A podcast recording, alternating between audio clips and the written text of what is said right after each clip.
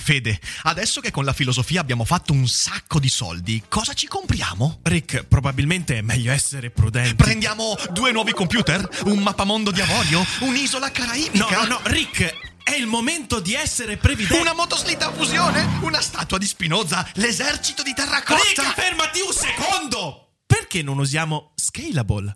Scalable è l'app perfetta per chi vuol conoscere il mondo degli investimenti. Attenzione, investimenti pensati col cervello, non scelte di pancia. Scalable ti mette a disposizione gli strumenti essenziali per costruire una cultura del risparmio, ETF, piani di accumulo, accantonamenti a lungo termine per pensare oggi a quel che potrai fare domani. Scalable è un servizio sicuro e regolamentato con oltre 600.000 clienti e che ti aiuta a comprendere come funziona la finanza usando la testa. E sai qual è il bello? Con Scalable puoi iniziare a investire con solo un euro. Trovi tutti i dettagli in descrizione. Quindi, niente motoslitta fusione? Tra qualche anno, Rick, quando Scalable ci avrà aiutato a far crescere i nostri risparmi.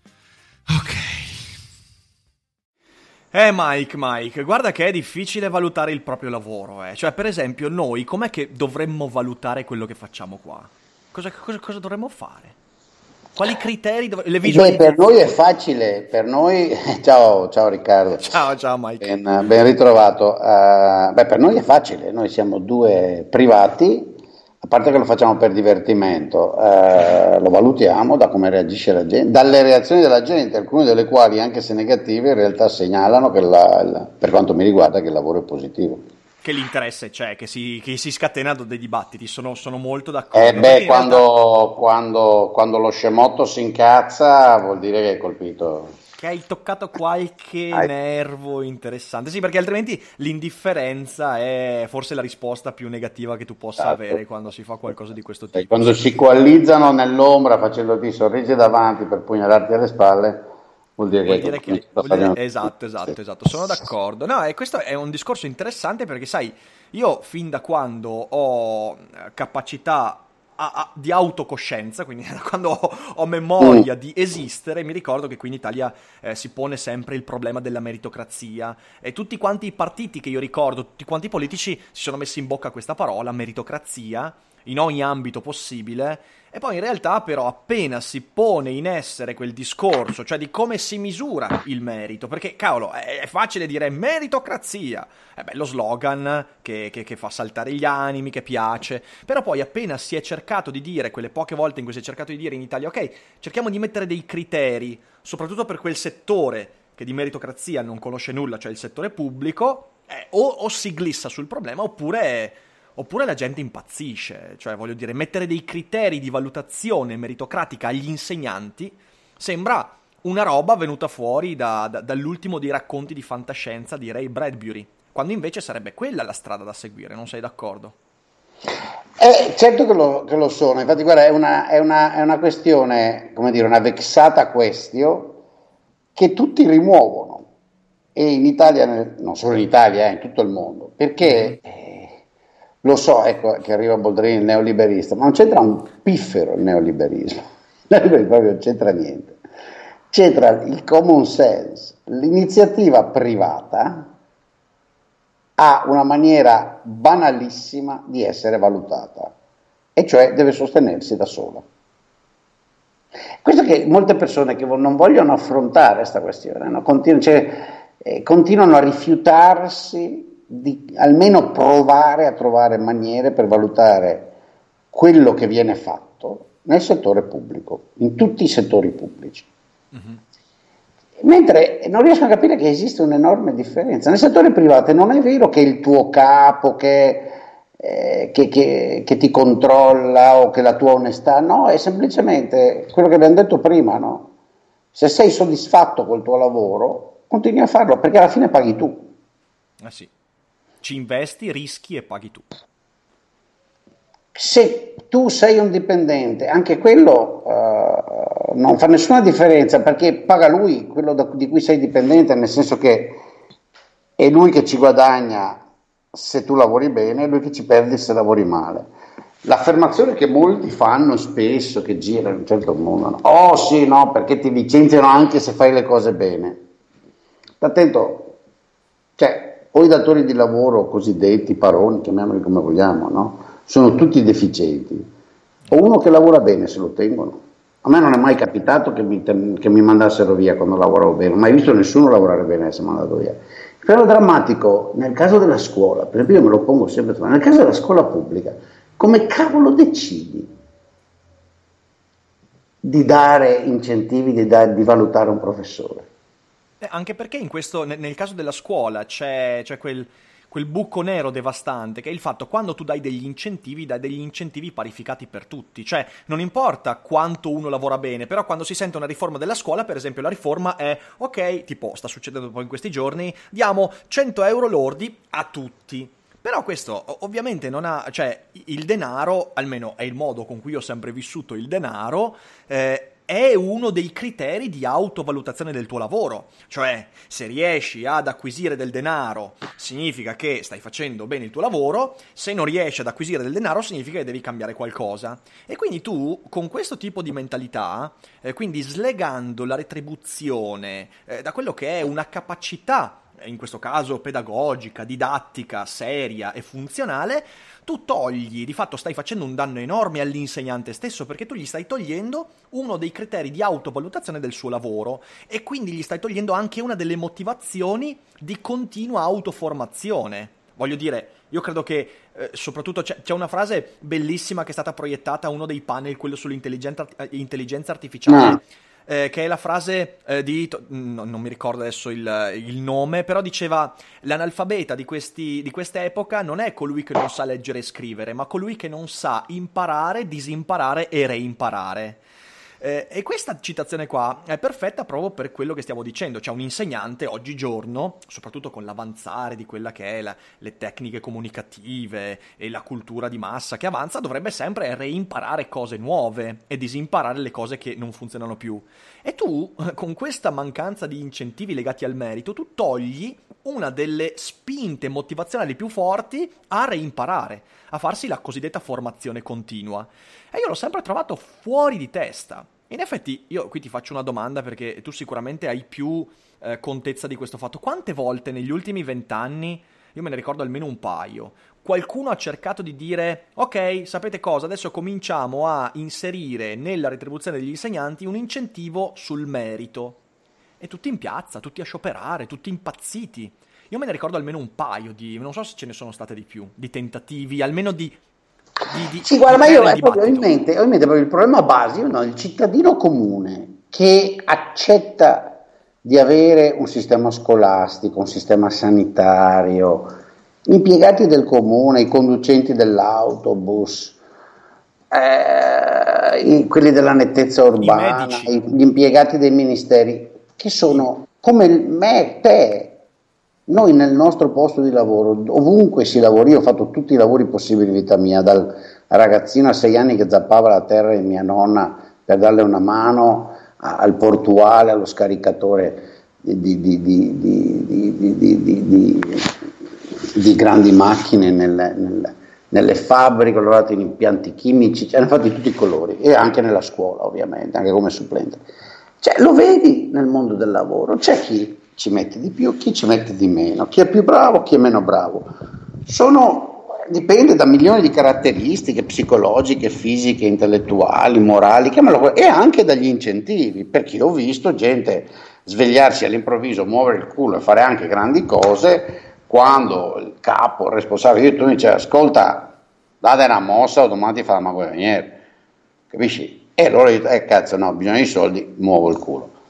Come fa la gente normale ad accettare supinamente, giorno dopo giorno, protestando, questa cosa che non c'è maniera di dare una promozione, un, un compenso? Cioè, Brunetta si era inventato sta cretinata delle faccine, ma era una presa in giro, ti ricordi? È vero, sì che me la ricordo. Madonna santa, cosa hai riportato? No, era una presa in giro, perché è vero, per carità, nel mio lavoro, io adesso, per esempio, in particolare, sono da alcuni anni un po' non solo al massimo della mia carriera, negli Stati Uniti non esiste un ma- nel mondo fuori d'Italia non esiste un massimo, però obiettivamente sono uno trattato super bene, più di quello non becco, l'unica cosa che mi può spingere ancora a lavorare è la soddisfazione. No? Quindi certi complimenti certo. della gente contano, che alla gente piaccia o non piaccia quello che scrivi, conta quello che dici, per carità.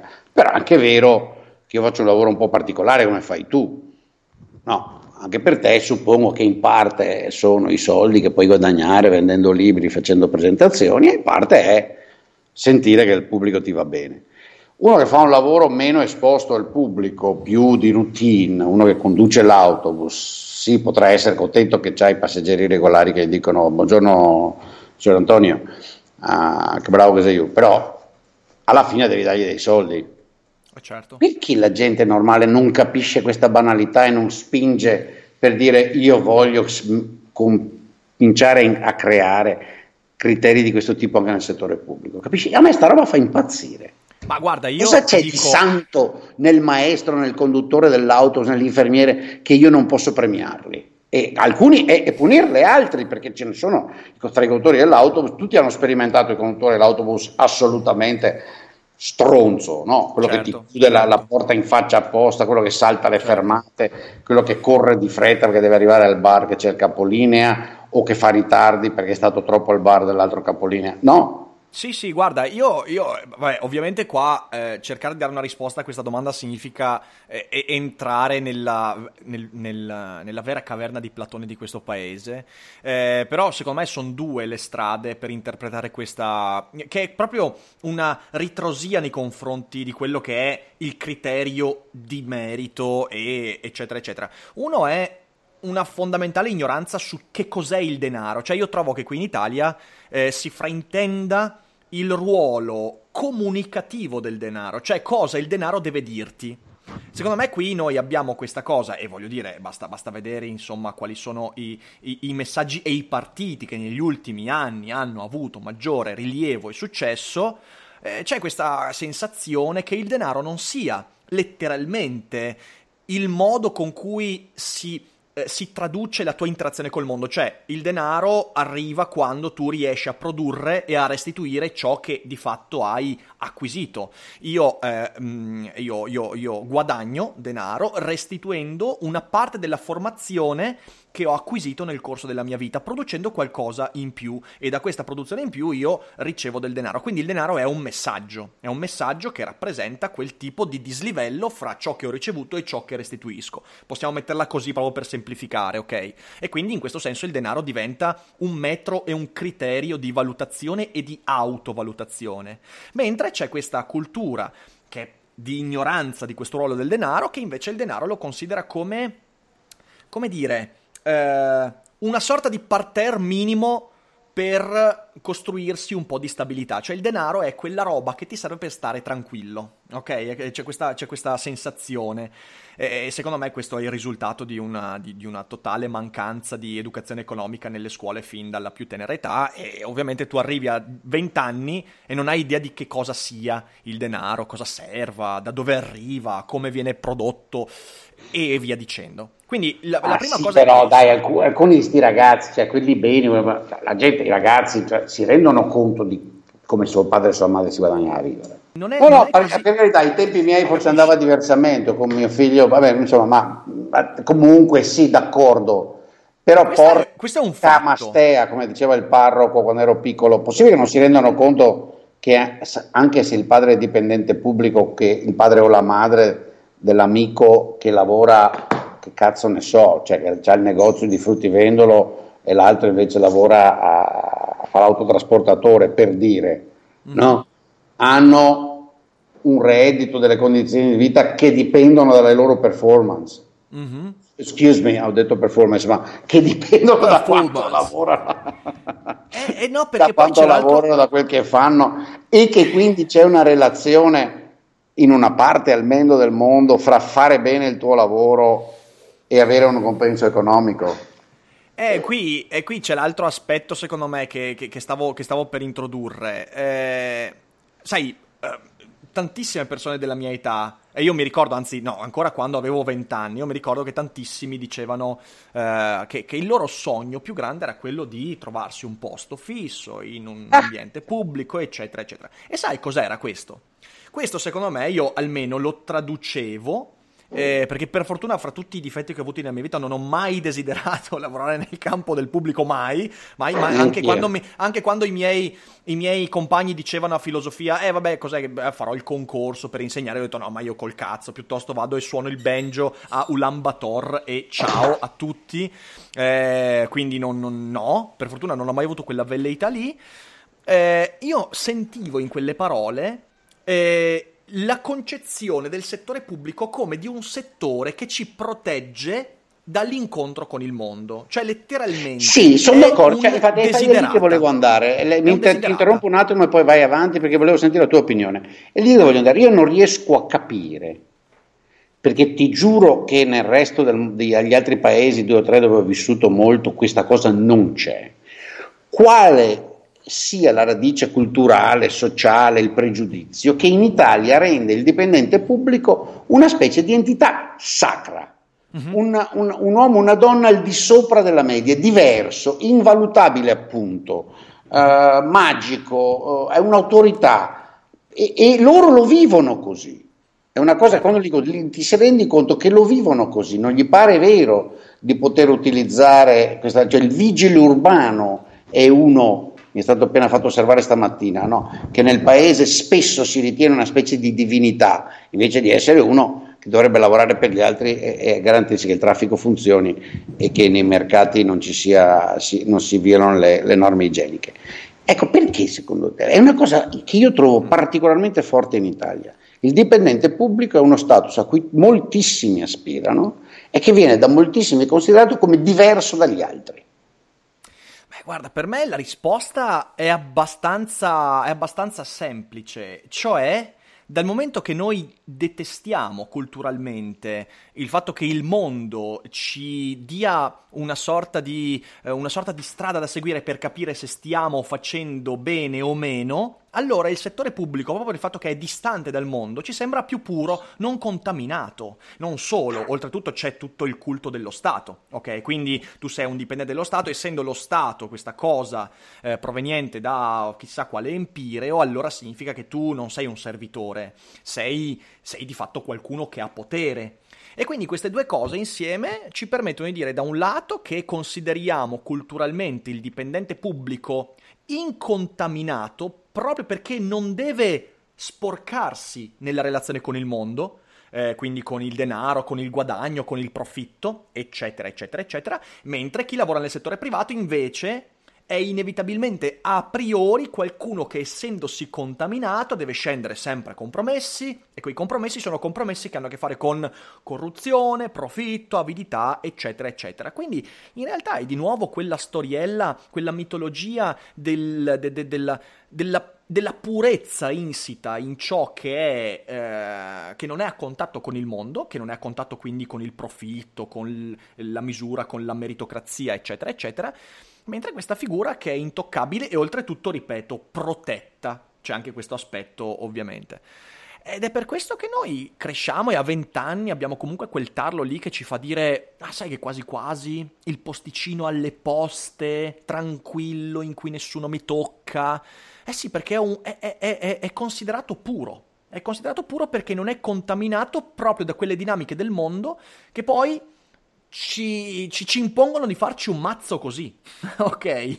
È questo secondo me, è questo secondo me, c'è proprio, è la retorica sì, però, della purezza. Guarda, l'unica cosa che trovo... Sei più, innoc- sei più innocente. Non, non riesci a farmi capire in parte no, perché l'unica è la mitologia dello Stato, che è particolarmente profonda nella nostra cultura, questa idea dello Stato superiore, dello Stato sacro. Siamo forse il paese più hegeliano del mondo. Sì, indubbiamente, indubbiamente. L'idealismo qui in Italia ha messo... Dove la filosofia e il diritto uh, hegeliana. Pensavo l'altra mattina, guarda, le, le, eh, anzi stamattina passeggiando, facendo una camminata, ero a un certo punto mi sono messo a vabbè non c'entra niente.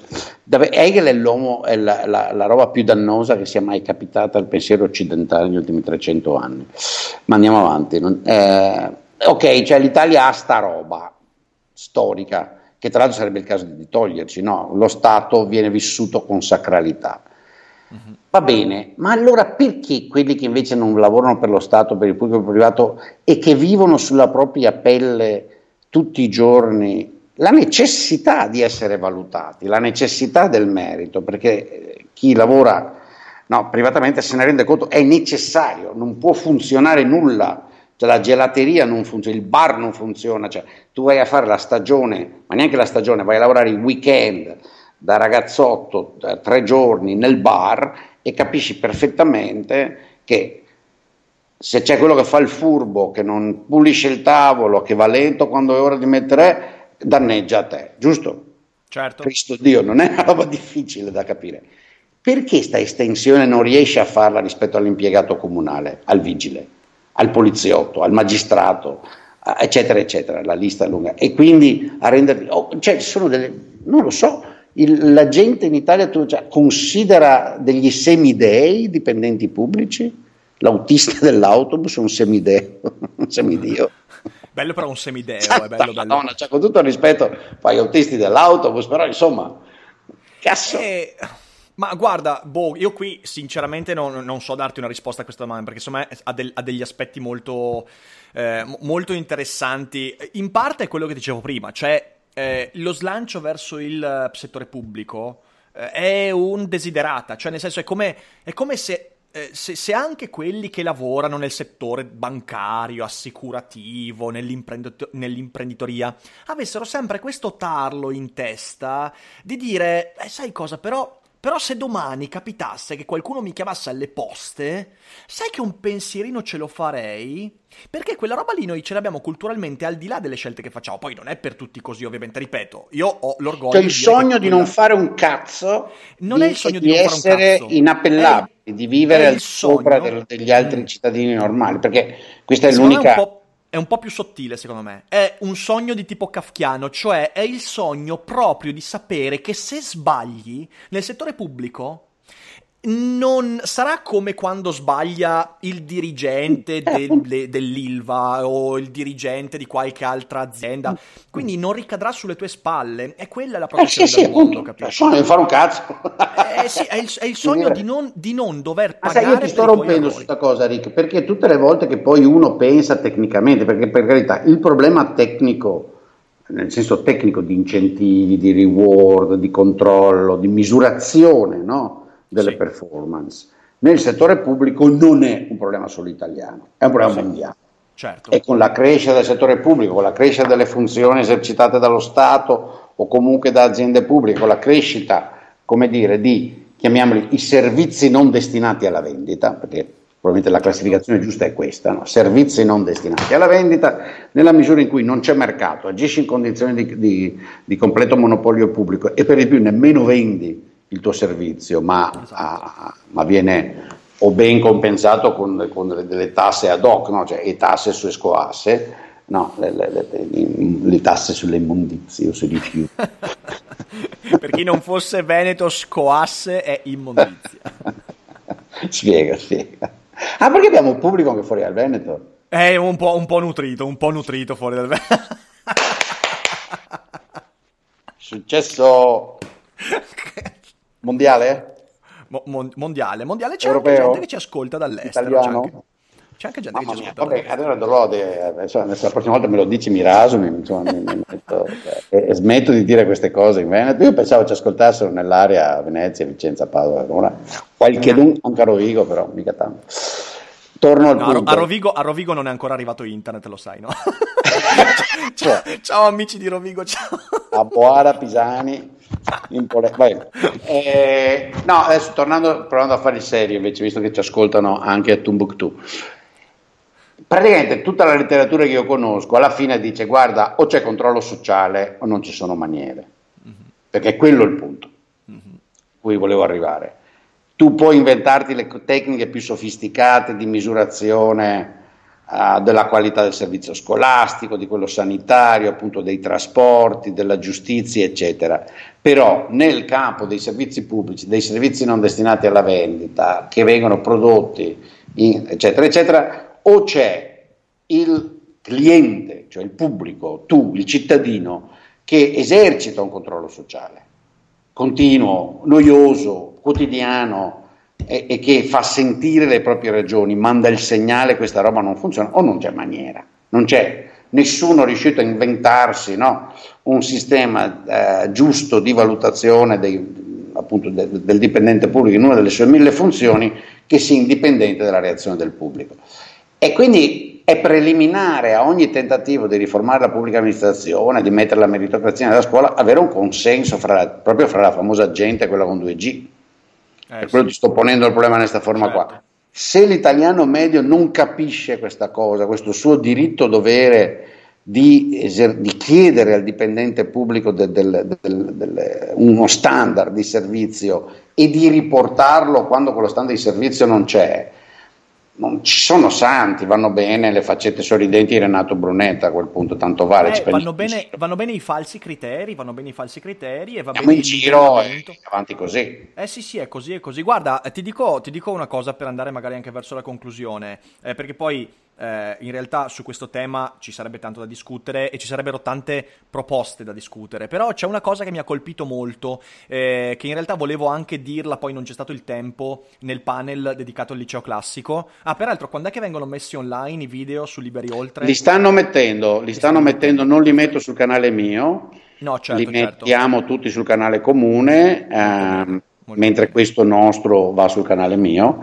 Ecco, c'è una e, cosa interessante che è emersa nel panel. E li stanno mettendo, li hanno appena montati, est, credo che proprio in questo momento, guarda, appena aperto la pagina, si sta caricando il primo, quello del Consiglio Benissimo. dei Ministri. Quindi insomma in, in qualche ora poi... Quindi in questo, nelle prossime ore, giorni, mano a mano verranno caricati tutti. Bene, bene, bene. E dicevo, mi ha colpito una cosa proprio a livello di quelle che potrebbero essere le proposte papabili per, per, creare una cultura del criterio meritocratico. Salvatore Modica, eh, che ha tenuto il um, panel con noi, a un certo punto ha detto una cosa che mi ha fatto riflettere tantissimo e fa mh, mm, uno dei criteri, per esempio, per valutare gli insegnanti, e questo è un criterio che può essere veramente esteso a tanti settori del pubblico, sarebbe quello di valutare il, la resa dei, uh, dei vari studenti nei livelli successivi Certo, questo è un criterio che si usa. Questo è un criterio molto importante. Questo criterio che si usa, a, a, si usa addirittura nella business school, nella, nell'unica business school dove ho lavorato a tempo pieno per ben quattro anni, a Kellogg, eh, quando ero professore associato, eh, usavamo, abbiamo usato questi criteri e infatti abbiamo usato questi criteri sulla base di un'analisi statistica fatta proprio da me e un altro collega, Larry Jones, per convincere il Dean che le teaching evaluation che davano gli studenti alla fine della classe erano piuttosto biased e ci divertimmo a fare due cose. Eh, gli mostrammo che potevamo manipolarle.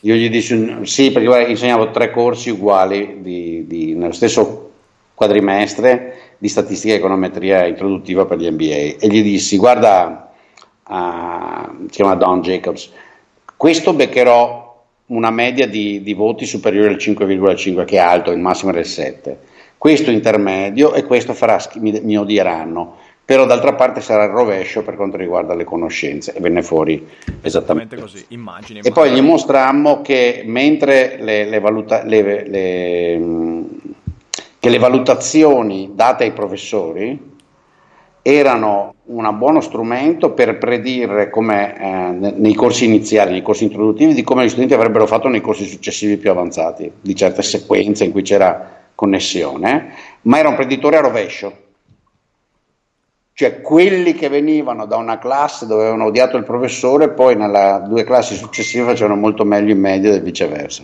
Incredibile, incredibile. Eh, eh, parecchi anni di dati micro e ci divertimmo molto a mostrare questa roba. Quella è un'idea che mi ha colpito molto, per esempio. Quindi, ecco, questo tanto per dire che veramente basta mettere in moto un attimo il cervello, ma proprio fare delle cose minime per portare delle proposte concrete. E io credo che il lavoro che stiamo facendo con Liberi Oltre, con queste cose, vada in quella direzione lì, cioè ci vuole un consenso a livello proprio di massa eh, sull'idea che chi lavora nel settore pubblico deve sottostare a dei criteri di valutazione e deve poter guadagnare di più quando fa bene e guadagnare di meno quando fa male. Sì, sì, no, è fondamentale. Guarda, siccome tu mi dici spesso, mi ricordi spesso che, che e, e, poi lo vedo anch'io dai dati, che chi ci ascolta sono le persone giovani, eh, a me interessa molto avere un feedback che le persone giovani capiscano questa cosa qua, perché deve venire da loro la domanda. Certo. Per questa, perché sai, viviamo in un mondo, nonostante eh, io preferisca di gran lunga l'iniziativa privata a quella pubblica, perché mi sembra appunto non soffrire di questi limiti, eccetera, eh, la ritenga più efficiente, più, più, più, salutare per tutti, penso che faccia meglio. Però mi rendo anche conto che la domanda di servizi pubblici crescerà, e cioè chi oggi ha 18 anni vivrà in un mondo, quando avrà la mia età, dove eh, il numero di fo- cose offerte da qualche organizzazione statale sarà probabilmente maggiore di oggi. E queste persone devono rendersi conto che se vogliono vivere in un mondo che funzioni, devono trovare una maniera per... Cioè possiamo anche abolire progressivamente il cosiddetto mercato, uh-huh. però bisogna sostituirlo con qualcosa perché il mercato ci ha regalato questo meccanismo di valutazione e questa cosa va capita sulla propria pelle. Cioè, tutti sì. dovremmo andare a fare un po' di, di, settimane di lavoro in bar da giovani per capire cos'è. Sì, sì, eh, capisci cosa voglio dire? Cioè, molto terra a terra. È così, è così, è così. Quindi, quindi, quindi, voi giovani che ci ascoltate, giovani con 3G mi raccomando, eh, bisogna mettere in moto il cervello e chiedere a chi vive senza criteri di valutazione di venire valutati su criteri che poi siano collettivamente condivisi perché se no, se no saremo nel castello di Kafka. Il castello di Kafka è immaginare un mondo in cui nessuno ha alcun tipo di criterio per autovalutare il proprio merito lavoro e ovviamente anche le nefandezze che compie, perché quello poi è la cosa più terribile. Quando tu non hai un criterio di valutazione per il tuo certo. lavoro fatto bene, tu puoi anche permetterti di fare le peggiori cose al mondo, tanto sai che non ne pagherai le conseguenze e questa è una roba che fa schifo. Eh sì, sì, sì, sì, sì. sì. Ecco, minchia. Siamo sì, faccio la faccia tutto. così, ma è proprio così. Ed è, ed è forse uh, nel declino italiano, uh, questo di, lo dico da, di nuovo non più da, facendo le battute da eh, Tasesco Ass, ma da, da economista che ci ha pensato, nel declino italiano questo forse è la questione dirimente sì. uh, per chi ci ascolta. Cioè il giorno in cui diventerà, nascerà un movimento di massa uh, ben più grande dei 40.000 di Torino, che dirà vogliamo trovare delle maniere per valutare i servizi pubblici, dalla scuola alla giustizia ai trasporti, vogliamo la meritocrazia in questo, lo vogliamo per davvero perché ne va della nostra vita, del nostro futuro, allora forse eh, il declino si invertirà. Sì, sì, perché sono, sono, i passaggi fondamentali, fondamentali. Sì, in tutto, inclusa la Guardia di Finanza, che viene a rompere le balle a, per, per, cazzate e poi eh, come dire, sorvola in mille istanze nella evasione fiscale diffusa, per esempio, tanto per fare un altro esempio. Sì, sì, sì, assolutamente, assolutamente. Sono molto d'accordo.